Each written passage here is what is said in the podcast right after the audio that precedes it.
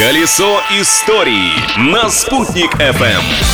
Всем большой солнечный привет от Юлии Санбердиной. Разберем день сегодняшний с точки зрения истории. Приступим с... Личность дня. В этот день, 31 мая, родился величайший русский живописец, наш горячо любимый земляк Михаил Нестеров.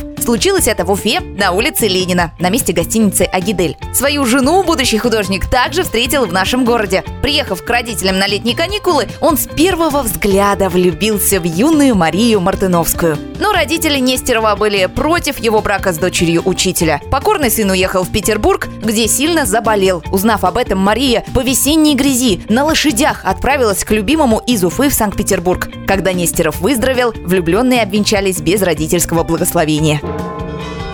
Коллекционеры отдают огромные деньги за картины Репина, Шишкина и Рериха. А Михаил Васильевич безвозмездно подарил родному городу целую коллекцию русской живописи и графики, в которой были работы и этих мастеров. Но не только за это мы его любим. Михаил Нестеров – великий художник, патриот своей страны и даже писатель. Его мемуары переиздавались пять раз. События дня.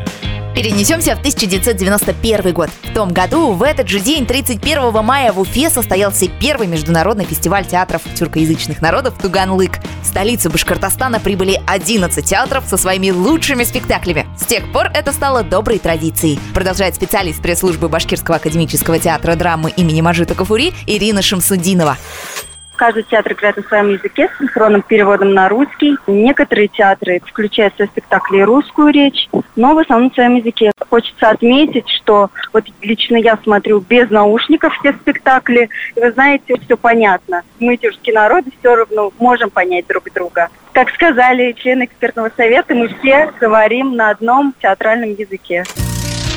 Еще одно событие, которое осталось в истории этого дня. 31 мая 1942 года в блокадном Ленинграде на стадионе «Динамо» прошел футбольный матч. Вы только представьте. Немецкие самолеты разбрасывают листовки «Ленинград – город мертвых», а в это время истерзанные голодом, но не падшие духом люди выходят на изрытое взрывами поле и, как ни в чем не бывало, играют в футбол. Это был настоящий подвиг.